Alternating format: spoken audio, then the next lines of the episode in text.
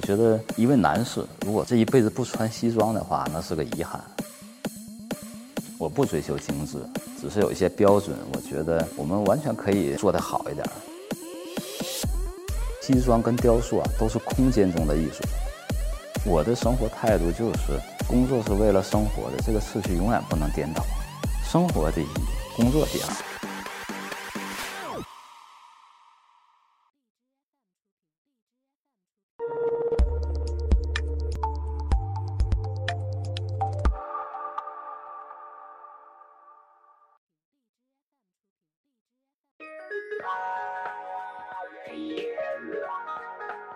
我叫蔡志松。我觉得一位男士如果是这一辈子不穿西装的话，那是个遗憾。因为西装它是一个集艺术造型、集面料、集色彩修养、集生活品味、集质量标准的一个品质，这几项一体形成了我们生活中常用的东西。真正也好的裁裁缝，其实他是位雕塑家。西装跟雕塑啊，都是空间中的艺术，都是立体的艺术，而且很重要呢。它在一个基本的框架内，它还有特别特别丰富的变化。比如说版型的稍微调整之后呢，人就完全不一样。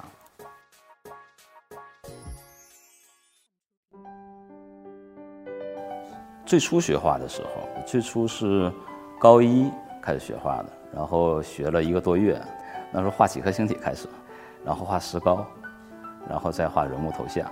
老师看进步的挺快，就说：“你就学雕塑吧。”他说：“人的一辈子啊，学习专业的时间就那么几年。如果呢，你要是学着学了雕塑之后，你以后想绘画是可以绘画，但是你学了绘画再想做雕塑，那顶多是个业余水平。所以我就信了这老师的话，我就报了雕塑系。呃，我是九七年毕业，当时二十五岁。毕业之后我就离开学校了，在外飘荡了半年多，快一年，然后种种波折。”首先找工作就非常难，几乎找不到，没地方用这个雕塑啊，很难很难。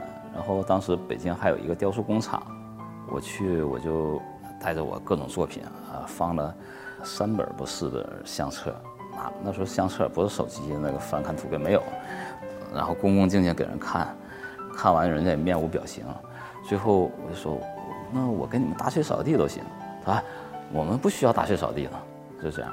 就把我扫出去了。后来那个二十六岁开始正式当老师，一直当到三十六岁，当了十年。对我来说，这个是非常非常一个好的事情。如果不回学校的话，我就不能坚持创作，那我可能就没有今天取得这些成绩。这是一个非常实在的一个话，所以想到这些呢，就是对当年那些老师我都充满感激。然后三十六岁辞职了嘛，今年四十六岁。当了十年艺术家，毕业了之后再接着搞雕塑非常难，因为搞雕塑有种种限制，就创作周期长、成本高、运输储存不方便、收藏也不方便，然后总体从业人员少，市场价位又低，所以种种限制，就是做雕塑其实非常难。在中国也是这样，前几位雕塑家数到第十已经不太容易了，如果是很出色的话。如果绘画的话，可以数到前一百都没有问题。据说前一段有人调查说，中国美院毕业了十个雕塑系学生，最后只有两个才能从事雕塑专业。因为我们长期的教育缺失啊，大众都基本对艺术知道的特别少，不太多，对雕塑知道就更少了。而且雕塑跟生活的距离很大，这点需要各个方方方面面的努力。不单是从业人员，不单是艺术家，其他的各界人士呢，也都应该做一些努力。这种努力是非常必要的，因为生活中需要雕塑这门艺术，而且雕塑对雕塑的认识和具体的把握的能力，它直接影响我们生活。比如我们现在特别遗憾看到大街上跑的那么多车，都不太好看，包括我们生产出来那么多产品，有可能性能还可以，但是造型实在是不尽人意。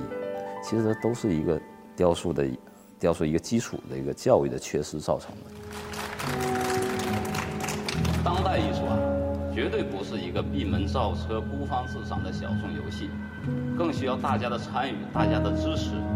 你作为艺术家，你还要有一定社会责任。艺术创作啊，就是源自内心。自然的一个流露出来。所谓的艺术创作，就是在共性的道路上走个性的步伐，每走出一步都是很具有现实意义的。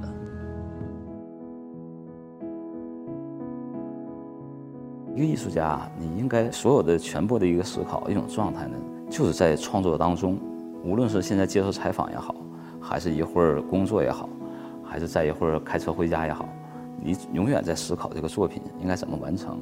当你一有空的时候，自然就做出来了，没有什么瓶颈期啊，或者是痛苦啊，或者什么特别难的超越的某一点啊。现现实生活跟那个跟那个还不太一样啊，实际的创作过程不一样。我作品主要有四个系列，最早一个系列是故国系列，大家都好多人都知道，也可以说一个艺术家的成名作，非常重要的代表，主要是表现历史、表现人性的一些作品。第二个系列呢，就是表达艺术家对爱情的认识，是玫瑰系列，用铅做玫瑰，因为铅的特点，它既柔软又沉重，既可塑造又容易损毁，在它消亡的一刹那，它会释放出毒素。所以它种种这个，呃，这种制约因素，种种的正反两方面组成了它一个自身的特点。用千做玫瑰来表达对爱情的认识，我想这个就非常全面。好多人呢都是用，尤其红玫瑰，象征爱情啊啊用的比较多，感觉是总是那么艳丽啊。其实好多事物不像我们想象那样，我们只看到了其中的一面。有阳光的地方就有背光的地方，有艳丽的地方那就有它一个沉重的一面。生活就是这么复杂构成的，好多时候我们喜欢很多事物得不到，我们在主观意识中就给它描绘的越来越好，越来越理想化，这个是对我们实际的一个生活是没有什么好处的。当你得到了这种事物之后，你发现这幸福感没有，不像想象那样。你没得到呢，你心里更难过。所以做玫瑰呢，不单纯是说爱情是这样，其实。从爱情引申出来之后呢，我们好多事物都是这样，跟我们认识的完全不一样。我想，哎，把另外一一面展现给大家，给大家提示一下。但是呢，这整个创作作品的一个形式感又不违背一个艺术上的一个美，一个嗯观念的传达、材料的运用。第三个系列呢，就浮云系列，这个主要是谈所有事物都不像我们看见那么简单，而且也不会像我们想象那么永恒，它都是聚散。不停的在聚散，不停的在变化，主要是阐述这个道理。第四个系列就是家园系列，最近的作品，做梅花鹿啊、丹顶鹤呀，这个特别有中国代表性的一些东方气质的一些动物，来做成艺术作品。嗯，而且是丹顶鹤，它还有一个文人士大夫的气质。我觉得在当今的社会呢，更具有现实意义，倡导这种文人士大夫精神。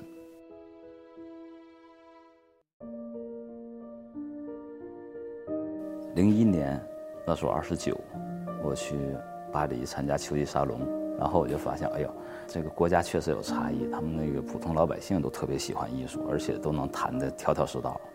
他们认为是艺术作品是生活中的一部分，是不可缺少的，跟国内的状态完全不一样。我们就好像离生活很远。那时候是最最最有感感受的一回。之后在印尼国家美术馆办个展的时候。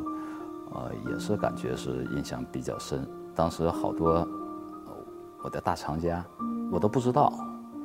然后开幕式都来了，说我收藏过你什么什么什么作品，是在什么什么地方收藏的，或者在在什么什么拍卖会上拍来的，我就觉得非常非常感动。他们一直都默默的支持我。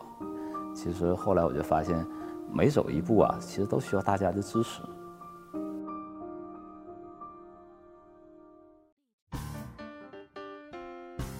我的生活态度就是，工作是为了生活的，这个次序永远不能颠倒。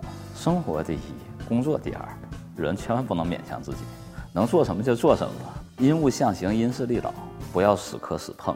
那天我听过一句话，就我觉得说的特对，就是没什么可提了才提到吃苦。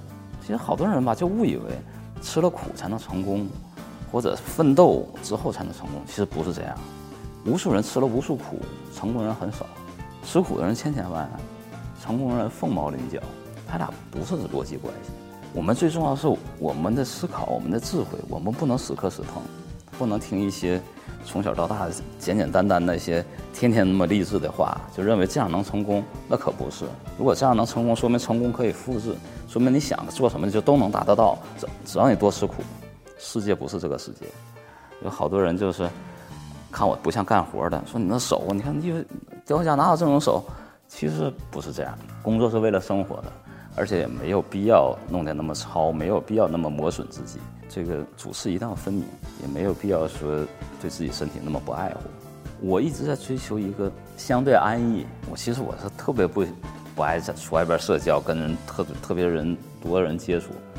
大家可能经常看到我在外边没有办法，都是被拉出来的。其实我特别喜欢封闭的个人一个生活，自由自在，想干什么干什么。特别渴望这个，但是，哎，这这两年这创作压力太大，有好多作品，然后赶着做啊，有些有些展览啊也要筹备，就这个很麻烦，一直没有太实现。但是我正往那方向努力，现在也也是状态相对会好一些，然后逐渐逐渐，我现在很快乐，这种生活很快乐，我想自己安安静静生活，这是最好的。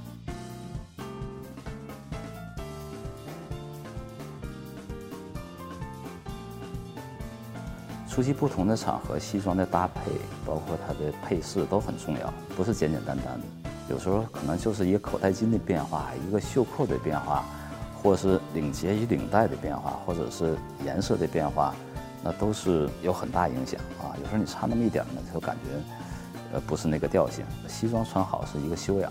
其实生活中啊，很少穿西装，好看不舒服，舒服不好看。但是呢，穿完觉得吧，哎，突然觉得很好看。然后自己吧也美滋滋的状态挺好。我觉得守规矩最重要，守规矩啊，得体最重要。你到什么地方叫符合什么地方的规矩？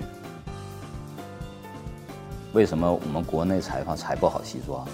就是因为他不是在立体的看东西。国外的裁缝他是立体的看东西，这个挺重要的。我不追求精致，只是有一些标准，我觉得我们完全可以做得好一点。